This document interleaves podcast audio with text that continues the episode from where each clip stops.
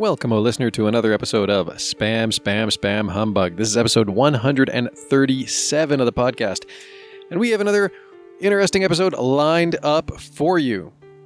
This episode was actually recorded a few weeks ago while I was still in Bismarck, North Dakota. It starts with me and Golem Dragon discussing some then recent screenshots released uh, by Catnip Games to show off some of the lands that will be the setting of episode 2 of Shroud of the Avatar. We weren't terribly impressed. Let's just leave it at that. We talk a little bit about Sonic the Hedgehog, the movie, uh, how it's doing at the box office, or how it was doing at the box office at the time compared to like Birds of Prey, and how this was kind of upsetting some people online. We talk a little bit about Tim Sweeney and Epic Games, some of his comments made about the politicization of games. We talk about Star Trek, Star Trek Picard. We talk about sort of the darker turn in entertainment how this kind of seems to be mirroring the 70s, which gives me a little bit of hope that we might see, you know, another Star Wars like property come along. Because, you know, if you actually look into the history of why George Lucas formed Star Wars the way he did, he was really trying to tell, you know, a more hopeful tale in a time when most of the sci-fi was definitely dark and apocalyptic and, you know, just kind of grim. And we seem to be seeing a return to that grimness in our entertainment these days.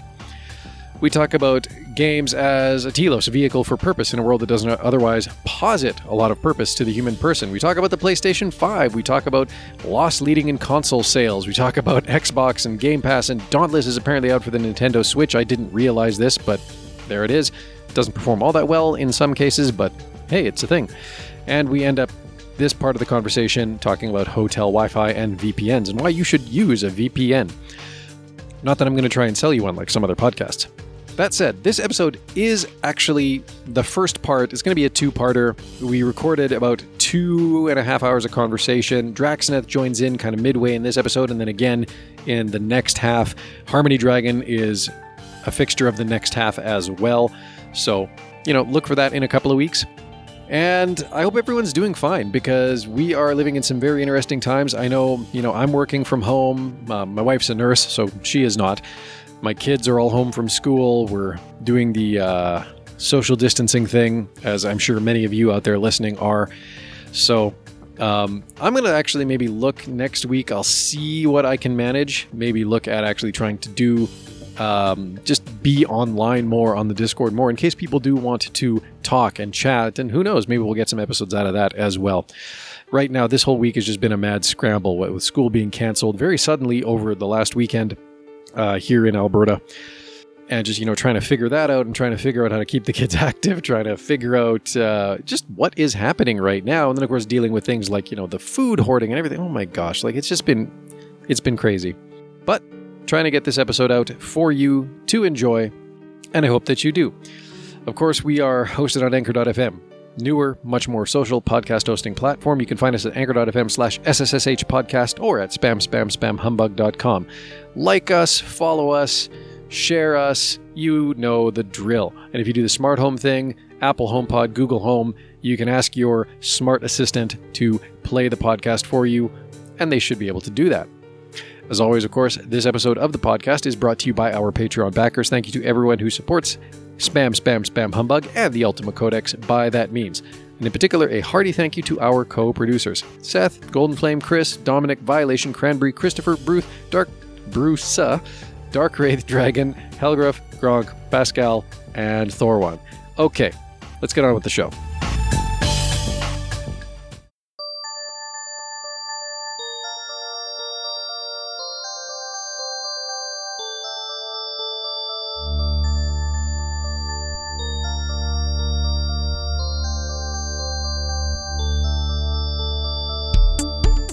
Have no clue what we even want to talk about tonight.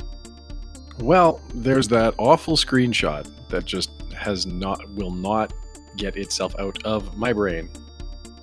Awful screenshot. You're gonna have to refresh my Yeah. memory again. Uh, the one that we've been riffing on that Demord posted. Huh? Oh, have you not been? Oh, well, I guess being uh, convalescing, you may have missed the drama in the uh, Shroud of the Avatar channel on the UDIC. Uh, I gotta go look here and see. you're gonna have to scroll back a while. The discussion went all kinds of sideways. Ooh. Ten points to whoever knows where that's from. Robin Hood, yo. Yes. Wait, is that the one about from last night? Yeah, there's like a picture of the waterfall of a waterfall or something. Why does it look more like a picture taken from the um, proof of concept? Uh, well, apparently it was taken in the Unity editor. That explains so much. I suppose so, because yeah, I guess they wouldn't have um, all of like the shader effects and everything necessarily turned on. Like, yes, they've improved some things, but they also at the same time also are, you know, it's not all that amazing. Well, I don't know that I would count much in that screenshot as the background looks good. The background looks really good, I think. Yeah. But uh, I direct your eyes in particular to the waterfall on the left hand side. Wait, why is there more water coming off the lower part than you have off the upper part? Why does that break look like something out of Neverwinter Nights 2? Yes, that too. No, that is not well done art. Like, no. No, is terrible.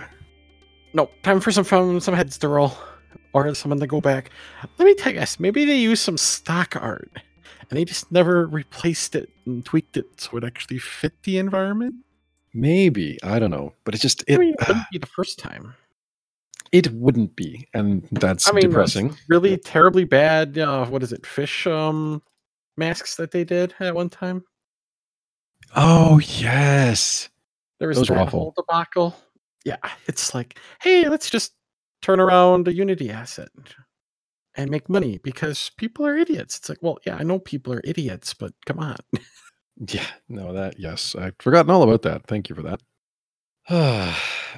but no, it's just honestly the first thought I saw, or the first thought I had when I saw that image was just, I would be somewhat embarrassed if I were making like a Neverwinter Nights 2 based fan project, and I was for a time, so I'm not speaking here, you know, entirely pulling things out of my ass.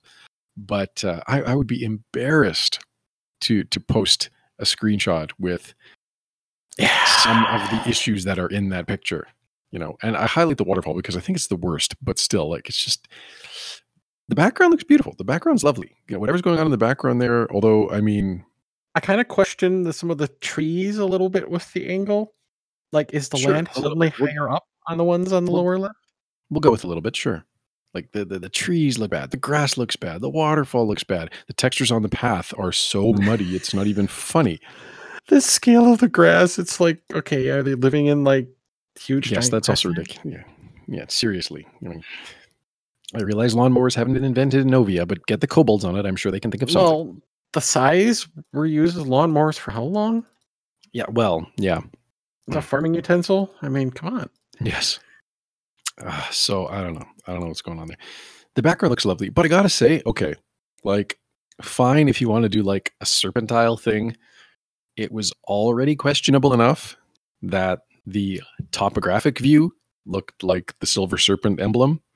But if you're actually telling me that the shape of the land is like a snake with open jaws rising up out of the water, Yeah, no, like, uh, mm, mm. no. Yeah. I just I think I'd rather go and research the skirts that the male crewmen wore in the first couple seasons of Star Trek The Next Generation. And that's not entirely a non sequitur because I was chatting about that with ZX Dragon on Facebook the other day. Yeah, wasn't that dude just because of like they needed people, they needed bodies? well, I mean, I think they were trying to like show something about the future and whatever. You know, Gene Roddenberry liked to, to comment about that. And it was probably, you know, some attempt to, but no, you know how that started. So the Canadian military is evidently trying to evaluate new means of um, attracting um, youth to its ranks, and in particular, young women. And uh, among the things that they have mooted as potential ideas includes a redesign of the female dress uniform that incorporates a more shapely and somewhat shorter skirt. See, there's some people who are gonna love that, and then there's some people who are just gonna hate it no matter what. And then there's assholes like me who post that news clip on Facebook and say, So are you telling me that during the Kirk era, Starfleet was in the middle of a massive recruitment drive to onboard additional female officers? Actually, I could see that happening. Well, sure, yeah, but I mean, you know, I mean, just look at how um, Patrick Stewart's kind of gone all political, and it's like, really, really, does the Well, Sonic that, but- does the Sonic movie not completely prove the point of what people want nowadays? In movies written and marketed and whatnot. yeah, well, There's a whole topic we can get into, but you know, I I think of honestly haven't been follow. I honestly haven't been following the Sonic movie itself and how well or not well it's been doing. I assume though it's doing well. it is on a roll to outdo Birds of Prey of all things, maybe even. That was the thing. I remember seeing a little bit of a news article about that regarding like um It could be actually a one of the best selling theater ones for comic book movies, which is a little weird. Yeah, just a little. Never 'cause, saw um, that coming. I mean, we've all seen the Doom movie. We've all seen certain other ones that are just bad. Well, and you know that's especially funny to me, given like the backlash that that movie initially got when they did their first trailer and Sonic looked somewhat different than he ought to. That was so bad. hey, let's anthropomorphize him in a way that is distracting and weird. And they wonder why the Cats one that was all done with the digital Yes. work was so not well taken. People Well, wanted Cats a had a little lot of suspension issues, of but disbelief. Well, yeah, there's that too. but yes, no, noted. And yeah, there was a huge and but you know, to their credit, they went back and they actually reworked. Sonic, and he looks good in the trailers. He looks he looks like Sonic. From everyone I know who's seen it, it's this way. It's it may not be an amazing movie story wise. It's, it's got a Mhm. okay story. It's, it's the good, you know, friendship type story. You know, road trip adventure type. Sure, Jim Carrey's Jim Carrey. You get exactly what you expect out of him. But For sure. you know, they have enough, you know, enough of it where it respects the fans and the history of the series, but it's still its own unique thing where it's just it tells a story. There's no stupid overt politics or any of that bullshit. It just tries to tell a good story. from that era, you know. It just tells a good story, and it's like, hmm. And it's family friendly. Hmm. Hmm. Yeah, that was the that was the news article that I saw. I don't remember if this was Kern or somebody else that tweeted this out, but it was basically just screenshots of a whole bunch of different Twitter profiles, all tweeting basically the same thing. I took my husband and two sons to see Sonic movie, blah blah blah, something about it being like misogynist and transphobic, so we all went and saw Birds of Prey instead. It's like there's like this concerted, almost bot like thing going on right now where people are like trying to throw shade on Sonic and put traffic towards Birds of Prey. Well, it did such. Birds of Prey was so underwhelming revenue wise. It's a little Mm. scary. Like, I think they're actually afraid of how bad it's doing. Well, but if I recall correctly, Birds of Prey did kind of get politicized. I mean, I don't I haven't seen the movie, so I don't know if the movie itself is politicized, but certainly I think some of its marketing got that way. No, the how they marketed it and everything. Yeah, it basically. It's it's it, hello, it, it's Terminator Dark Fate all over again. People wonder why people don't like that. It's like, no, we just want a good story. You know, Ricky Gervais warned us. Let's see, what was the movie here? Uh, I'll put the article here. It's uh, let's see, it's coming up pretty close to what will probably be a fifty-five million dollar opening weekend, which Wow. that's amazing. And the fact that it's got such positive reviews on Rotten Tomatoes from fans or people who actually like went to the movie Hmm. is ridiculous. But like Birds of Prey on its second weekend is maybe going to get 20 million after only a 33 million opening. So like in one weekend, Sonic is going to outdo Birds of Prey. What does that say? I'm not sure. But uh but ouch. yeah, it's a little weird, but it's almost you know you look at what is the last the last really good video game movie was what the Pikachu detective one, Oh yeah, I heard good things. and that was another one of those where let's take out the politics, let's take out all this other ancillary stuff, just just make a good story, entertaining movie, and again family friendly. Yeah. Well, God, you know, fans respect because you know they actually made the Pokemon look good. You know you would recognize them; they're not this bastardized Yes. version. Uh, well, even like you know, there's been some of that in the gaming community today too. Like I think Tim Sweeney was. I gotta look this up, but uh, he Yeah, was recently quoted as where was he at? Hang on, this one this one is worth looking up. This one might be something to Uh, politics in games. No game. Ah, games. I can I can type. Oh, that Really, Verge article that was done recently. Is that the one I'm Maybe he was like Something about how games can be political, but they need Games should company yeah, stay out of company politics. should stay out of the politics. Exactly. Like obviously politics are going to be in any creative endeavor typically. Especially ones where you're telling a story, you know, Deus Ex is a great example. You have politics in it, but it's not like such an overt thing where the company's, you know, trying to push an agenda. It's just hey, here's a topic, here's various sides to it. Have fun with a great story and have a little fun debate. It's like perfect. Everyone's happy. Now, of course, it's amazing how many, you know, like I searched up that and you get the Verge article first. And the Verge article is correct in its headline. It says Epic Games CEO Tim Sweeney thinks games can be political, but gaming companies should stay out of politics. That's not, you know, that's a fair-ish representation of what he said. But then I scroll down and it's like, um, Joy Freak is like Epic Games Tim Sweeney wants to ban politics from games and you know just a bunch of other uh, a bunch of other sites picked Screen Rant had the same thing. Um, IGN, you know, there was a all of these sites, big and you know, big time and small fry, kind of picked up and ran with the oh my gosh, Tim Sweeney wants to ban politics from games, which is not what he said. You don't want that. If you completely remove politics 100%, you tend to get a little boring. Yeah. But it's kind of, you know, and, and I mean, this is something that we've talked about on the Discord before, right? It's like, Oh yeah. you know, if if I want a sermon, um, well, I go to mass, and that's where I expect to find one.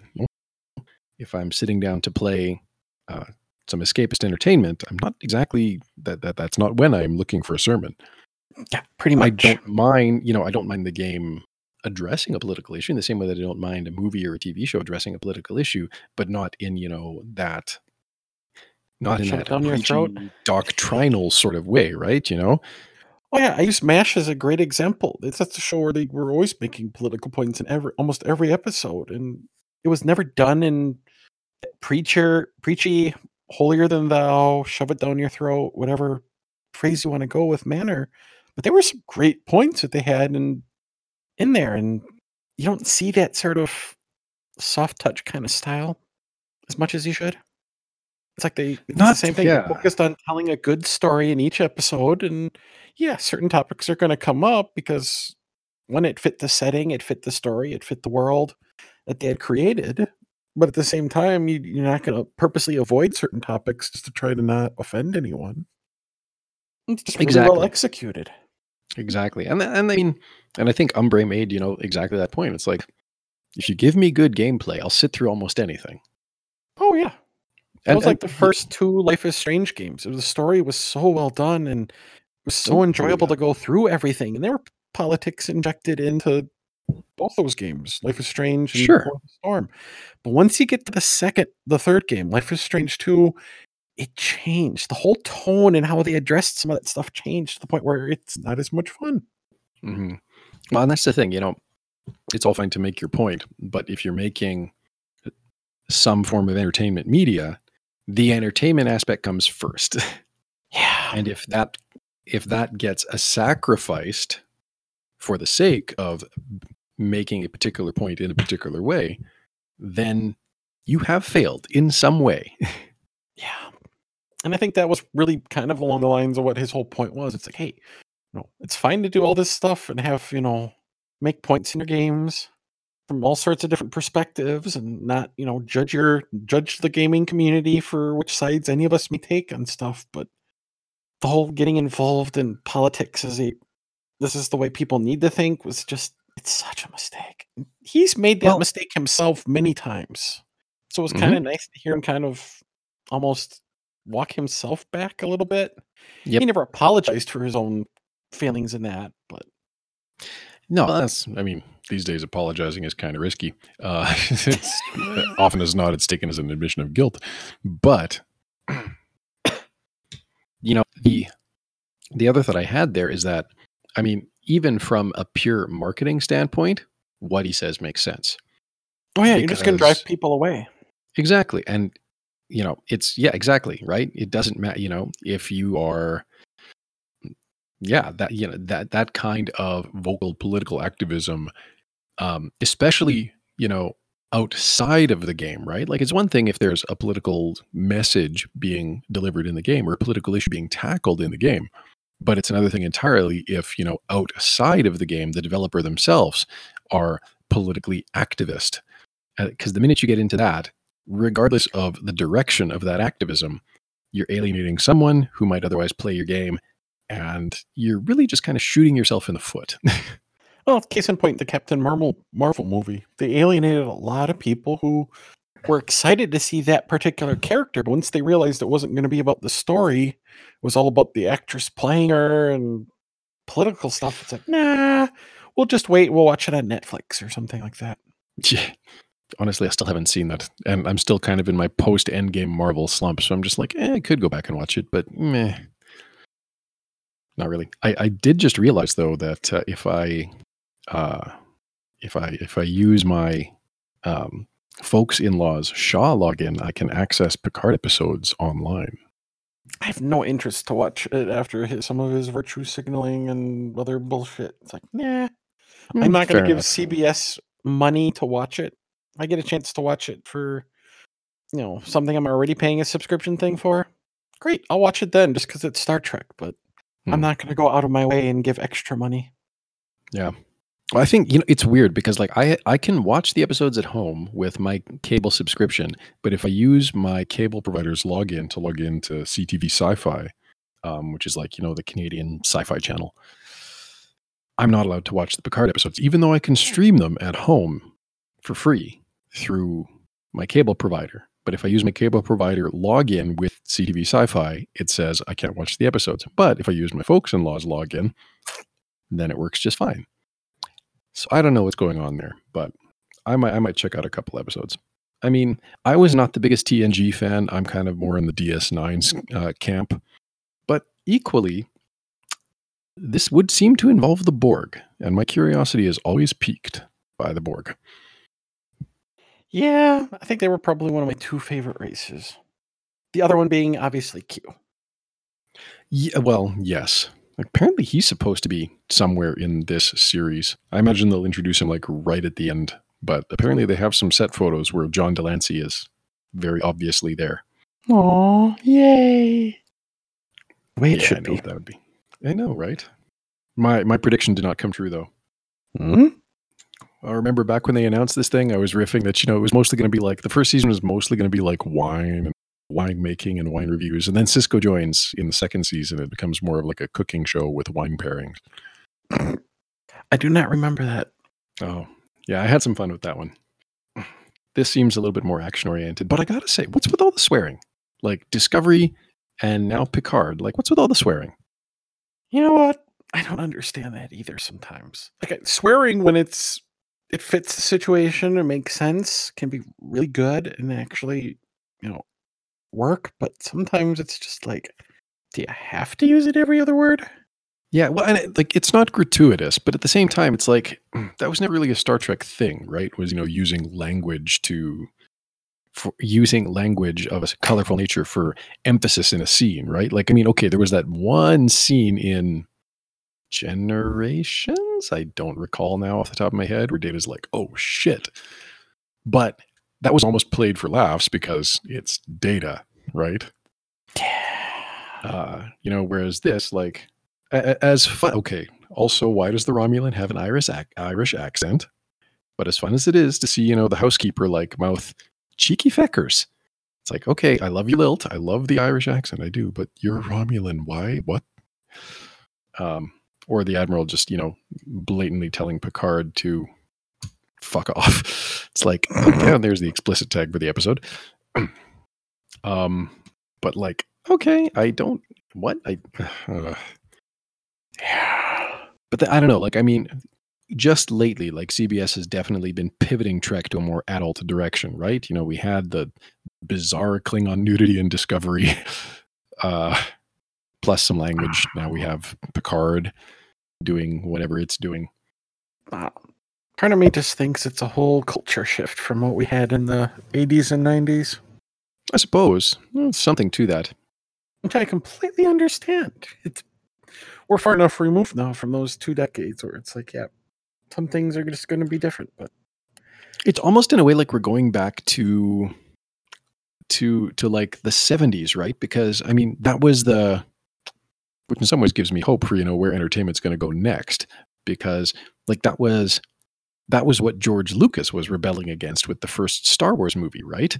yeah, That was kind of, you know, we're talking post Vietnam and the height of the nuclear era and lots of saber rattling between the US and the oil crisis, I think, was raging at the time. And you saw that in a lot of the fiction, but especially in sci fi, right? Like there was that turn towards the apocalyptic and you know, the dark kind of uh, themes well, yeah, with And- MASH 2 in the 70s, you had some pretty dark themes at times. for sure. And Star Wars was really That was a rebellion against that. You know, George Lucas was like, no, no, no, no, no. Like, I want to tell, you know, we don't need another grim story. We need a more hopeful story. You know, people need, a hero and, you know, all those sort of little Yeah. almost fairy tale type ones that you kind of look for. yeah, that that's literally what he was going for. And I mean, dude, you mean, know, look at video games. How many reasons do people play games where it's a RPG and adventure where there's a hero or even a shooter where you're playing the hero or heroine? exactly. We kind of want exactly. that. There's a there's a niche market for like you know games where you're the anti-hero or villain, but it's not Mm-hmm. Mhm. too many of them out there. Overlord for those who want a good series. You, uh, most of them give you a larger than life cause or give you a higher purpose. Oh, yeah. That we currently lack in real life. Well, there's that too. But Yeah, just I, that I mean, whole philosophical thing of finding meaning in life all over again. It's like we're almost repeating history again.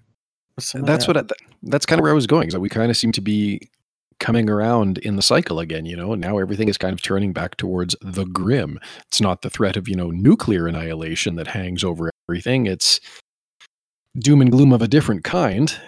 But you know, we seem to be trending that way in our entertainment media as well. Except you know, in maybe games. And Not, I mean, games kind of always have thrown that you know, especially shooters are very good at throwing that nightmare scenario out in in front of us and being just like, oh my god, you know, the world is ending and blah blah blah. blah. But like you say, you're the hero that is going to blast your way through all of that and somehow set it right. Yeah. Part of me kind of blames a lot of stuff with education and parents and other stuff where some of that loss of focus on sort of your purpose in life has kind of gone one particular route and people kind of need that that's i think that's why like the harry potter books became very popular and some of these ones where yeah there's some of that grim but there's the hero Mhm. Yeah, it's that sense of you know that what you do is larger than life a little bit something, too you know, yeah for sure. Um, I I totally get that. I I, think that's uh, almost been like a benefit to sort of some of the younger generation is starting to have that happen. We just need it to continue, and I just sometimes have fears it's not going to. That almost like they're almost trying to squash it a little bit. Um, um, uh, one of the things I'm exploring on my game, it's uh, mostly on the part of the world building and the way I want to present the game, is uh, the different takes on sexuality and sexual identity the, by the different races that appear in the game, in the story, in that world. Uh, one of the things that make them uh, that ma- distinguish them is humans are pretty much like the humans we know um, for most cultures. I mean, there's a sort of a hard gender roles that are established. A woman dress in in a certain fashion, men dress in a very different way than women. There's a distinction in that mainly.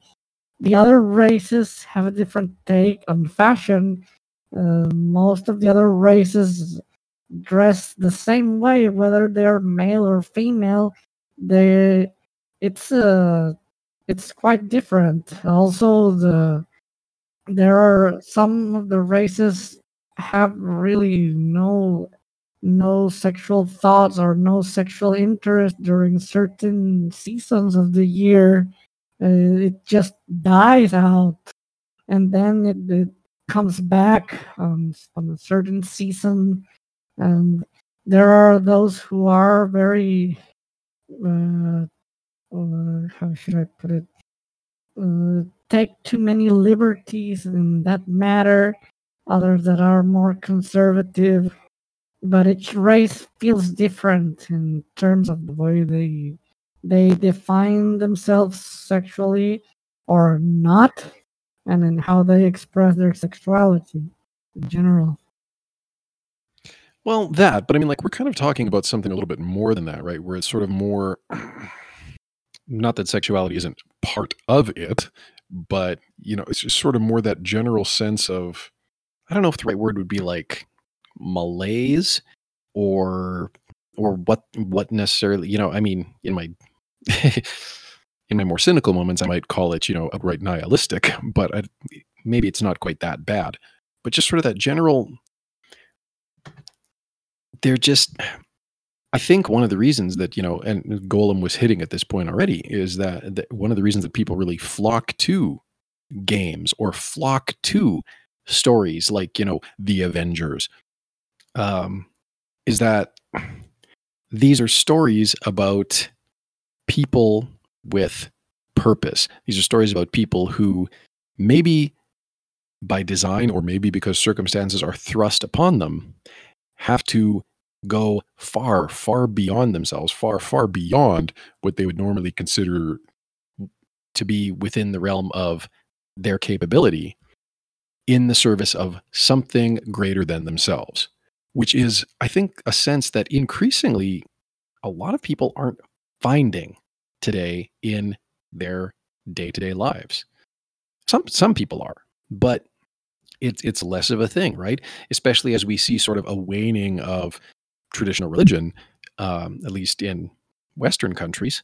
Um, there's not really something coming in to take the place of that teleological sensibility that traditional religion brings, right? That sense that, you know, your life has a purpose beyond merely um, consuming and procreating, that it is ordered towards a higher truth. And even if you reject, you know, the particular philosophies of Christianity or Islam or Judaism or whatever, um, to actually remove that sensibility from the human person does create a bit of a vacuum and kind of leaves a bit of a hunger in that in the person that you know how do they fill it? Well superhero stories aren't a bad one. Playing video games where you are the hero that's even better because now you have a bit of that agency again. You're not just watching an event play out that you don't control. Yeah and with some of these hero type games you have thankfully a lot of developers that kind of put in some of that self responsibility aspect into it with you know the choice and decision making ones. You're responsible for your decisions and what you do then affects the world around you. That whole sense of self responsibility for your words and deeds is something that i think it's kind of been lost a lot of people just don't expect consequences or don't want to take responsibility for their decisions or in some ways lack of decision making yeah, there's that too. I mean, how many people like agonizing over every, you know, moral choice that Mass Effect throws at them, but would shy away from having to do so in real life? Oh, yeah. When it comes to making the tough choice or taking advantage of opportunity, some people are just like, no, I'm just going to sit back. It's like, no, sometimes it's kind of fun to actually have that. And it's good to realize that, hey, if you can do it in games, it's not all that different to do it in real life. It's not very different, but you don't get save games in real life, though. Fear when it is about real life. Um, maybe that fear uh, holds you back. Maybe having a save anywhere and be able to reload anywhere is something we need to do a little less of. Of course, I, I riff that you don't have save games in real life, but then on the other hand, you you know, in more story-driven MMOs, you don't have save games either, and yet those are also popular, and people play those. Oh, yeah. You know, I mean, if I make a decision in Star Wars: The Old Republic, I can't revert to five minutes before I made that decision and play the sequence again. But barring, there are like, no major rollback. consequences most of the time. Well, and I, I mean that. Okay, that's kind of the flip side of it too. Is that in an MMORPG, it's a little bit hard to have truly persistent consequences based on the actions of a single player, right? That kind of defeats the purpose of it being an MMO. Um, and equally, only the hardest of hardcore single player games deny you the opportunity to save at all. You basically have to be playing on, you know, well, permadeath mode exists in some games, but it's, you know, it's the hardcore setting. So I don't know. It's weird. But um, you know, video games continue to be insanely popular. I haven't looked at the latest numbers, but someone I was reading, I think on Twitter, was on about the fact that, you know, nowadays the gaming market is pulling in more than music and film combined, which, wow, if so. but it kind of makes sense. And the room gets eerily quiet. That or someone's microphone is broken. Nope. Phones being also a side distraction at the same time. Yeah, it happens. Ugh, I've got mine here. That's uh, that's how I can sort of quietly tap show notes out because you know keyboards sound uh, sound quite loud in the microphone, but tapping on the on this yeah, damn it. Um, but you know, tapping on the screen of my phone, not so much. Oh, yeah, I was finishing my game earlier, so we had the mouse clicking in the early part. Have Eh. fun editing that. You know what? Actually, it's not that bad. Uh, like I'm going through episode 135 right now, and I've started, to, you know, I've started in advance a little bit, but I'm getting very good at picking out the waveforms that are short bursts of speech versus the waveforms that are particularly loud key presses. Um, so Well, one of our I'm- friends definitely uh, encourages the learning of the keyboard sounds. yeah, well, and so it's not, Not to bad. name like- names. Yeah. so I've you know I uh, I sat down for. It's always hard going out for dinner on Valentine's Day when you know I'm like far away from home, right? Because I'm like the only single guy at the bar. Um. Uh. So If only you weren't went- married, then there'd be an advantage to it. Unless Well, you're getting I- free drinks despite being married, then there's an advantage there.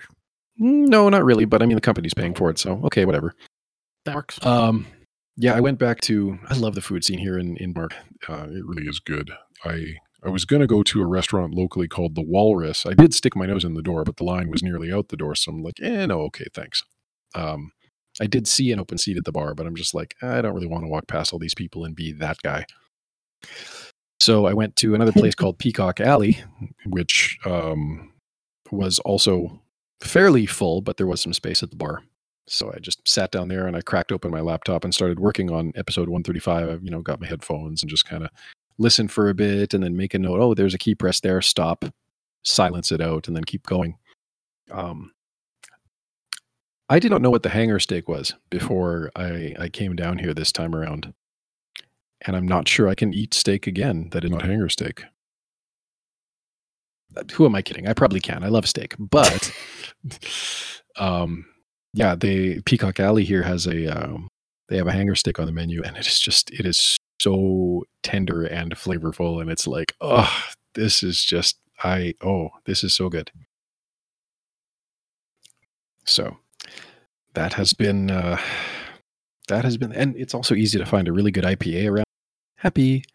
Oh yeah, Upper Midwest, we love our alcohol. it's just the way it is.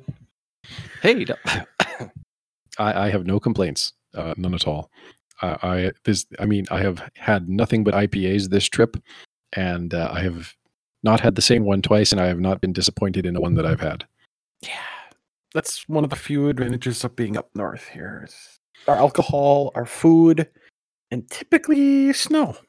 We got pretty Yeah, much what we need right there. There's a bit of snow. There's a bit of snow. Bismarck doesn't get a lot of snow apparently. No, not like here. We got a couple inches. What Thursday? Ooh, that was fun. We also hit Yeah, what like negative eight before wind chill at one point. yeah, I got pretty cold. Got pretty cold here too. So nice. I only speak Canadian, but you know, minus 36 is is cold. Is cold enough. That's Celsius for you. Yes. Okay. oh, yeah. but I had to convert that in my head for a second. I, I- I have to admit, I am a little bit happy though that uh, I uh, just to come back to the topic of religion for only a moment. Um, but I uh, I found a Byzantine parish not too far from here. Ooh. Yes, it's always Those are fun I, to go uh, to. I, well, I grew up in the Eastern Rite, right? But like my wife is very much in the Western Rite, and the church we go to regularly is a Western Rite church, and there's nothing wrong with that. You know, it's it's a Catholic church, um, but there is just it'll always feel a little alien to me. To it just it'll always feel a little strange to me. You know, every time I can walk into something on the eastern rite side it's like oh this is like this is home. My daughter's even oh my daughter was even giving me the grill about this the other day. She's like why do you cross yourself with three fingers? It's like we learned in confirmation class that we're supposed to use two fingers. And i'm just like well yes that's the western way of doing it but you know it we do it you know when i grew yeah the church i grew up in like we do it with three fingers and actually you extend your other two fingers they it all has a symbolism and meaning Yeah, it all comes down to the wonderful topic of Christian freedom, which is sometimes not something discussed often enough with Hmm. confirmation class. Well, I've reviewed the materials and I'll be supplement. Ugh. Don't get me started on that. She hasn't noted. Well, we could But spend it's- probably three or four hours just on it alone. We I could do a whole nother podcast on that alone, like a whole nother podcast, not just like an episode, a whole nother podcast. True, true. Um, I'm just thinking but, tonight you know- though alone we could do like that long and then we'd be like, okay, we're done. Just Stop. True, but you know what? Then again, if I did that, it would just be catching foxes, and they would do it better anyways. So, if you're curious about whatever we just talked about, catching foxes, look the podcast up. It's good. Um, I will say though, she hasn't yet noticed that um, when I cross myself, I go to the wrong shoulder. Give her time. Yeah, yeah. Sooner or later, she'll figure out that she goes left where I go right. Yeah, she'll figure it out. But all these all these little nuances. But yeah, right. Uh, blah. A new topic, I did put a link into Yes. What is this? Ooh, on pricing for oh. 5. Their margin for profit on the PS5 is going to be ridiculously small again. Uh, if they're selling PS5s for 450, well, or sorry, if their cost, if their cost is 450, like 499 is as much as you could probably push the console. Yeah, like the original current gen PS4, I believe, was around 381 for cost to manufacture. And they only Right. sold them for like 20 bucks more than that. Well, yeah, because you know, I mean, That The Switch price point was a big deal. The Switch already gets criticized for being pretty close to the, you know, for for being, and I mean, like that's, uh, like the Switch is about 400 bucks in Canada, and that's considered a little steep. Yeah. Yeah. Um, so you know, if this is coming in at 450, like, But they're not going to. in Like kind of an Fortnite- okay. interesting way. Microsoft has done their whole push of, you know, not so much focusing on the Xbox hardware, not so focusing on hardware stuff as much in general. Yeah, they got the HoloLens, yes, they got the new Xbox coming out, but they've been focusing so much more on the games aspect the past few E3s and in their marketing. Game Sure. Pass is just another extension of that whole sort of game focused, game centered focus for them. Sony, I think, is going to have to embrace that, and they already kind of did with such thin margins and focusing on their first person or their first studio or their uh, primary studio ones like um Zero Dawn, God of War, Mhm. Well, Sony um, is almost putting themselves in a position. And now they they're, they're going to have to start doing that more and make it more game focused, and that's where their money making is going to have to be. Mhm. Well, I mean, even if they charge, like, even if they charge the break-even price, if they're charging 450 bucks US for a PlayStation 4, like that's over 500 dollars in Canada. That's that's going to price them out of the market very, very fast, especially if the Xbox It's going to be cheaper. whatever, yeah, comes in at a cheaper price point. Now, the alternative is to maybe take the Amazon route, and I think Microsoft did this too with maybe the first gen of the Xbox, is to sell it at a bit of a loss, but then recoup with the content and services side, right? Because Amazon, Yeah. I mean, when they're selling Kindle Fires, you know, when they're selling, you know, if you consider what the Kindle Fire is as a tablet, and Amazon is selling that to you for 69 bucks, it's not the most amazing tablet in the world but they're not making money at 69 bucks Definitely not. But that's not the point. They can sell the Kindle Fire at a loss because the Kindle Fire then plugs you into their games and news and books and audio and video ecosystem. Yeah, and with you know PlayStation, you got the monthly fee for their little thing. You have PlayStation Now. You have. I expect them to be doing more stuff, probably kind of expand upon that. Probably. But, you know, like that's my point is that, you know, one route they could take is, you know, basically to get soaked a little bit on the price of each individual PS5 in the hopes then that they're going to recoup that with the services, right? Um, and then also presumably, you know, by pushing out content, maybe even more content. Um, because like honestly, I mean, All the content, all the content for consoles, you basically have to pay for multiplayer online, which you're making money every month on that. Yeah. And so maybe that's their maybe that's their aim, right? Because I mean, ain't nobody going to walk into a Walmart and walk out with a $550 console. That's just not going to happen. Buy a cheap laptop for that. Yeah, and then get GeForce now. Not sponsored. No, but I mean, it's, it's a cool idea. Give us money. Yeah. you know, every time I every time I log into Anchor, they're just like, "Hey, would you like to act in your podcast?" No. Thanks for asking, but no. You know, there's a Patreon, but patreon.com slash ultima codex.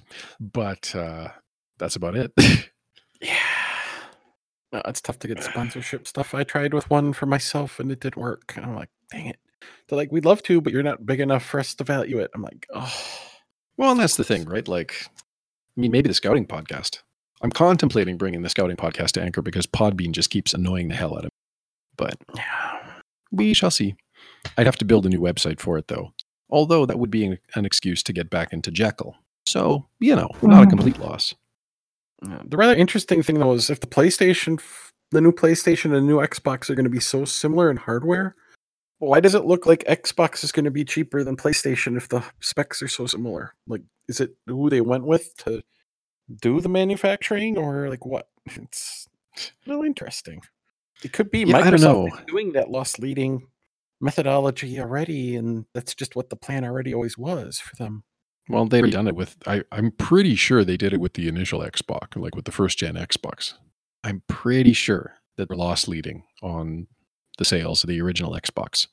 Yeah, because I do that at work sometimes. I will sometimes encourage that where it's like, hey, let's take a little bit of a loss, get it in. If it does well, when price goes back up from the intro price, then we make up for it. Yeah. And i mean it if you have good you know if what's coming in behind whatever you're using as a loss leader is you know rock solid and is going to be in demand then it's it's totally a valid strategy right? Like it, i mean it works for amazon because why do you buy an amazon kindle to mm-hmm. read books right?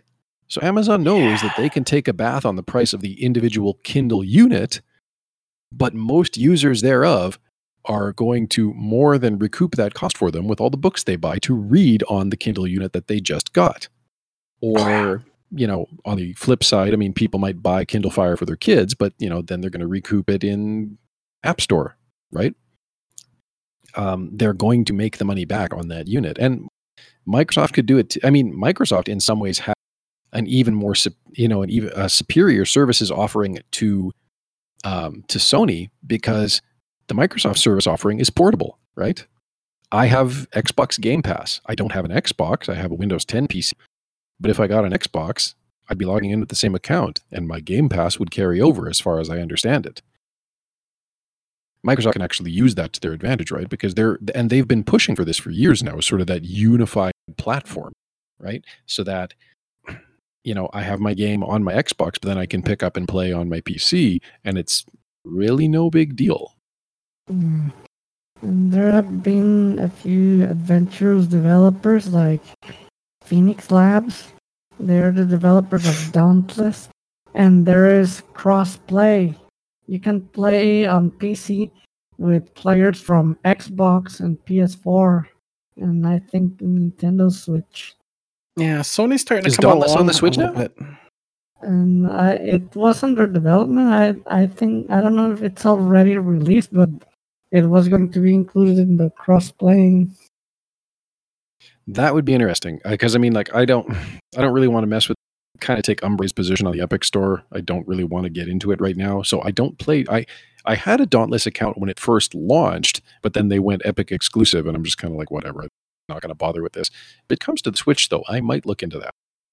But then again, I say that about a lot of games these days because sometimes that's all I Yep. really have time to play. Available now. Really, for Switch? Free download. Huh. I'm gonna have to check that out when I get home. Yeah, let me get you the link. Yeah, now I'm kind of curious. There. Wow, Well, good for them. that is kind of cool. Damn. Yeah. You 'Cause can did play interesting, too. your- You can play with your friends independently of the console. Well, good, and that's kind of how it should be. Or, yeah, I mean, and you know, it's funny because it's funny because Sony has always been the stick in the mud there. Yeah. They've kind of been starting to kind of realize that there's an advantage that, you know, Well, I mean, are Fortnite people just of- are never going to, people are just not going to buy their console sometimes. Like the Xbox fans are just not going to buy a PlayStation. And all they're Well- doing is just alienating people, sometimes buying certain games because they just can't play it with other people. there is that too. Um, you know, I There's console less are almost there. Yeah, console loyalties are almost more fierce than automobile loyalties. My goodness. Yeah. It's crazy. It's like, I mean, I come from a Chevrolet family, but I drive a Mazda. But uh, yeah, I don't think. Uh, And there's think that's less weird than- More, there are more weapons now in Dauntless. Initially, there was the sword, uh, the axe, hammer, and the chain blades. Then they added a pike, and then two. They added two pistols, and now there are uh, sort of a sort of gauntlets. Hmm. And each each has a very different play style. uh, just looking at Nintendo Life's of uh, of Dauntless for the Switch, they say that the gameplay loop is immensely rewarding. It has many many hours of content, and they praise the crossplay and the online features for their overall ease of use. They do note, however, that loading screens can be rather long and the frame rate is frequently unstable. Not that that necessarily would bother someone like me, but good to know. Good to know. I mean, that's uh, to be fair, that's going to be sort of a, a perennial issue for the Switch because obviously it is not, you know, the same grade of hardware as uh, a current gen Xbox or PlayStation. You know, mu- much the same as uh, there, there's a few other games that have made the jump to Switch where that has kind of been the takeaway. Is that you know this is otherwise an amazing port, but the frame rate's a bit crap and the textures sometimes get muddy. Um, the Witcher Three, for example, you know, that was that was one notable thing that they said about it. But again, not surprising given what The Witcher is and what the Switch is. So, still, that might be good to play. Uh, I might have to grab that when I get home. The Switch does not like joining Wi-Fi that has a login. But that's okay because I'm totally fine not connecting devices to Wi-Fi, like to hotel Wi-Fi that can't establish their own independent VPNs. So Yeah, This I episode- think most of my stuff disconnected actually from Wi-Fi. Like even the um, Switch, I don't usually connect to Wi-Fi unless I actually don't need to trade. Let's say a Pokemon with a friend, or I'm actually doing a download of a game. Even my Chromecast, I don't even leave that connected most of the time. Mm. I mean, I'll connect things like, you know, but I'm sitting in the hotel room right now. Like the work laptop, I'm connecting because I have a VPN tunnel back to, you know, that's why I keep VPN on my phone. If I'm, you know, on any Wi-Fi that's not my home one, that's being used. I don't trust it. well, you know what? I, uh, so one of the podcasts I listen to is Hackable, which is actually produced by McAfee. And Mm. they, they do seasons, right? So they're, they're one of those podcasts that does seasons. So they wrapped up their 2019 season uh, a couple of months ago, hmm, maybe November, I want to say. But in their last episode, they did a giveaway. The first so many people that hit a particular link that they gave in the episode would get a year of McAfee Safe Connect VPN.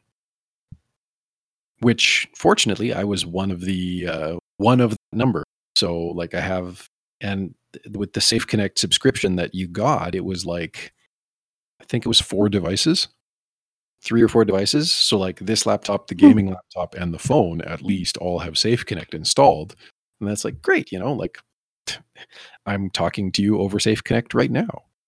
Um, because yes, in my line of work, yes, I I don't trust hotel Wi-Fi as far as I could throw it. Well, hell, I found hotel. I, I know I've told the story on the podcast before, although this might have been like in one of the earlier earlier episodes. We're talking years ago now. Um, of you know the one hotel I stayed at in Indiana, where the Wi-Fi was legit compromised. Oof. Like it wasn't. I mean, I figured it out pretty quick because hey, I'm writing codex articles, so I'm always hitting Google Images, and all of a sudden, Google Images looked very different. It's like this is bad. What the hell? It didn't take long to realize that my DNS was being redirected. Uh, yes, uh, didn't use that Wi-Fi again. Had to make do with uh, some other local uh, shops and their Wi-Fi, but uh, DNS changer malware, it was kind of a thing, right? Because in addition to DNS changer, the way it would work is it would do two things. One, it would obviously like if it compromised your PC, it would change your DNS settings on the PC. But if it could, it would try and brute force the router. And if it could brute force the router, if it could log into the router, it would change the router's DNS settings as well. Now, it's Windows, it was Windows malware. It is Windows malware. It's still out there. Um, it's Windows malware. So it's not like it can install itself on the router in a way that then allows it to propagate, but it can still redirect your DNS traffic to whatever malicious servers in, I think, the Ukraine at the time was where it was trying to point everything to. Um, so actually, I, I, figured out eventually that I could circumvent it if I just manually set everything to use Google's public DNS servers, 8888 and 8844. But uh, still, you know, it's like, uh, yeah, I don't trust hotel Wi-Fi at all. To say nothing of the fact that it's usually crap. I mean, I have been in hotels that actually have had decent bandwidth and connectivity, but few and far between. Yeah, anytime I'm in Boston, even with this, you know, higher end, very respectable and decent hotel chain, it's like, nope, not gonna risk it.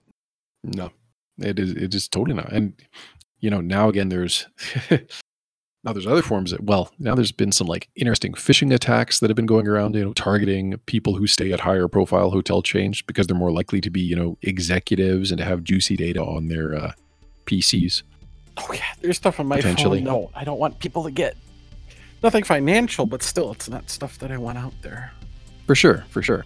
But you know, like they're targeting these higher end hotels precisely because executives are more likely to stay at them, and executives are more, you know, I mean, they may not. An executive may actually practice good cyber hygiene, but you know what? They might also have some really, really interesting documents on on their PC that uh, could be useful for uh, people looking to do a little bit of stock trading or uh, a little bit of blackmail. Yay for encryption. yeah. Yes, encryption is good. If you want to join the Ultima Dragons, you can do so at udic.org, where you can choose your very own dragon name. You can also find the Ultima Dragons on Facebook. We have a Facebook group there. And you can follow at Ultima Dragons on Twitter or join them on Discord. And if you're feeling really old school, you can even fire up a Telnet client and check out the Wearmount. Hit up the show notes for links to all of these. If you want to participate more directly in the podcast, you can send us an email, or if you're feeling a little bit braver, leave us a voice message in one of three places the podcast website, our Facebook page, or on anchor.fm. And you're also welcome to join us on our Discord server to chat with us, to lurk, or even contribute to podcast recordings when they happen. And again, links in the show notes. If you'd like to support Spam Spam Spam Humbug, you can do so at patreon.com slash ultimacodex, where for as little as a dollar a month, you can get access to episodes the day before they go live to the general public. You'll also get access to behind-the-scenes audio when we have some to share, and possibly other interesting content. But we also welcome your moral support. You can like the Ultima series on Facebook, follow at Ultima Codex on Twitter, or leave the podcast a review on iTunes. And you're also welcome to share our episodes with your friends and social media circles. Spam, Spam, Spam Humbug is a production of the Ultima Codex. You can find show notes online at spamspamspamhumbug.com. Thank you for listening, and until next time, be virtuous.